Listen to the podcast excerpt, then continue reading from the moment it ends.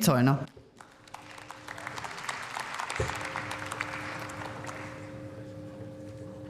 Sehr geehrte Frau Präsidentin, liebe Kolleginnen und Kollegen! Auch wir von Seiten der Union begrüßen, wie bereits angesprochen, die Regelung, was die Betäubungsmittel angeht, für Notfallsanitäter. Wir hatten in der letzten Legislatur gemeinsam mit der SPD als Unionsfraktion schon für weitere Kompetenzen für Notfallsanitäter erfolgreich gekämpft. Und das ist der nächste logische Schritt. Und deswegen ist es wichtig, dass er jetzt auf den Weg gebracht wurde. Und es ist auch ausdrücklich zu begrüßen.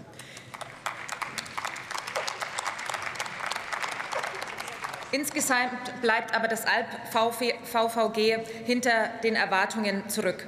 Und es ist auch ein Spiegel dafür, wie das grundsätzliche Problem der Regierung im Moment tatsächlich ist. Minister Karl Lauterbach hat in ganz, ganz vielen Maßnahmen einfach die Versorgungsrealität unserer Meinung nach nicht erkannt. Da könnten wir anfangen, über Krankenhäuser zu sprechen, über die Pflege und jetzt eben einmal mehr über die Arzneimittel.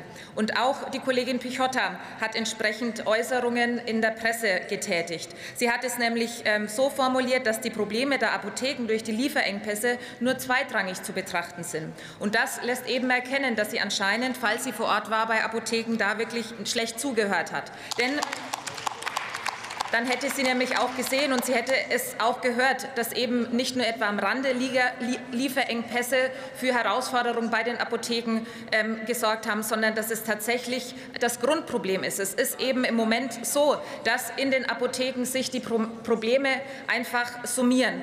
Die Patientinnen, die Patienten, die ein Medikament brauchen, das nicht lieferbar ist, das muss von den Apotheken gestemmt werden. Die Arztpraxen, mit denen die Apotheker dann gegebenenfalls Rücksprache halten müssen, um Lösungen zu finden finden, der Großhandel, wo eben Rücksprache gehalten werden muss, aber auch die Zubereitung von eigenen Mixturen. Und deswegen ähm, unterstützen wir als Union auch die Forderung der Apothekerschaft, dass eben für diesen Mehraufwand, und das sind keine Almosen, sondern das ist einfach Leistungsgerechtigkeit, dass eben wirklich sehr komplizierte Vorgänge auch entsprechend besser vergütet werden.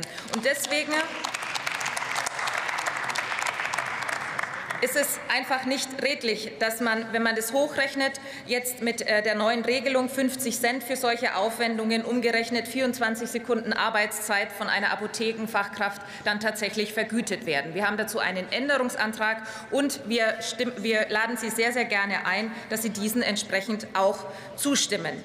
Und es sind ja durchaus einige Punkte im Gesetz enthalten, die ähm, tatsächlich zu begrüßen sind. Es wurde viel heute schon angesprochen. Aber was weiterhin entscheidend bleibt, weil es eben keine Lösung ist, die von heute auf morgen tatsächlich schnell greifen kann, ist, dass wir weiterhin im Dialog mit allen Beteiligten bleiben. Und das ist das, was wir immer wieder hören, eben aus den Fachgremien, eben sei es von Apotheker, von Pharma, dass dieser Dialog verwehrt wird. Und deswegen kann ich Sie nur auffordern, kann ich Sie nur ermuntern, dass Sie sich eben diesen Dialog weiter stellen, da es eben nicht zu schnellen Lösungen hierbei kommen kann. Das ist logisch.